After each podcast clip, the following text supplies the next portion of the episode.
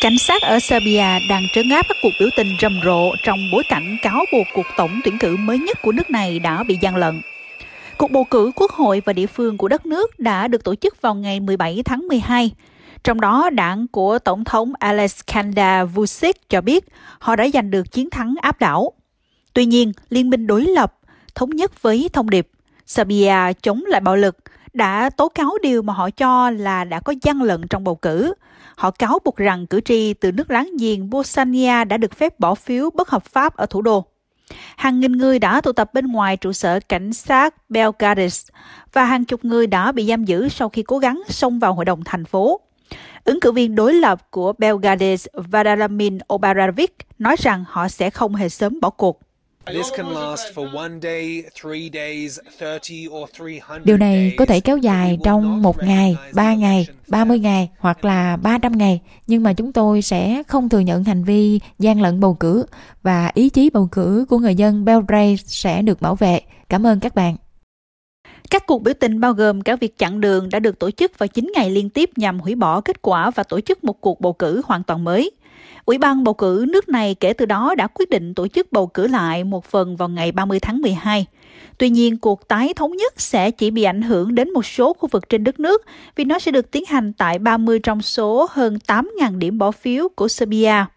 Tổng thống Serbia Ansakade Vucic khẳng định là cuộc bầu cử diễn ra công bằng.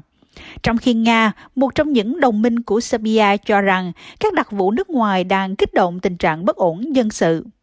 Nhưng nhà hoạt động đối lập, những người biểu tình như Nikola Chalik này đang cáo buộc chính phủ tuyên bố chiến thắng một cách không công bằng.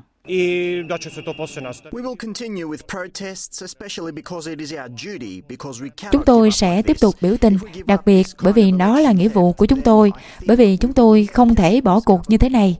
Nếu như chúng tôi từ bỏ lên án kiểu hành vi gian lận bầu cử này, thì tôi nghĩ rằng chúng tôi sẽ không bao giờ loại bỏ được chính phủ này hoặc là bất kỳ ai, những người có khả năng một ngày nào đó có thể lên nắm quyền và nghĩ rằng họ cũng có thể gian lận bầu cử.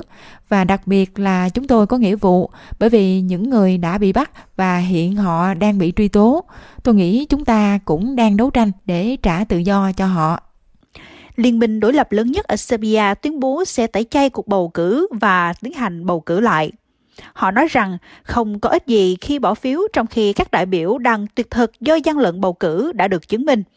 Những người bất đồng chính kiến đang bị bắt và sinh viên bị cảnh sát đánh đập và bắt giữ. Marinka Tabic là một nhân vật hàng đầu trong phe Serbia chống bạo lực. Cô ấy thề sẽ tiếp tục tuyệt thực, bất chấp lời khuyên y tế phản đối điều đó.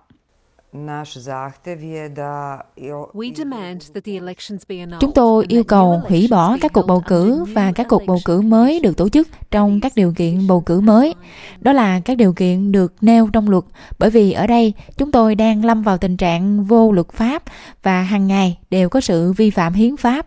Vì vậy, những gì mà Tổng thống Serbia đang cố gắng xoay chuyển, đặc biệt là ở thành phố Belgrade, để cuộc bầu cử có thể được lặp lại, bởi vì không có đa số, đó là sự dối trá và nỗ lực của ông ta nhằm thoát khỏi cuộc khủng hoảng chính trị này và chúng tôi yêu cầu các cuộc bầu cử được công bằng, tức là phải tổ chức cuộc bầu cử hoàn toàn mới mà không có gian lận. Chúng tôi không thể nào tổ chức các cuộc bầu cử mới với các điều kiện tương tự như vậy. Kết quả chính thức cho thấy đảng tiến bộ Serbia SNS, cánh hữu của Tổng thống Vucic đã giành được khoảng 46% phiếu bầu trong cuộc bầu cử quốc hội mới, trong khi Liên minh đối lập dẫn đầu giành được 23,5%.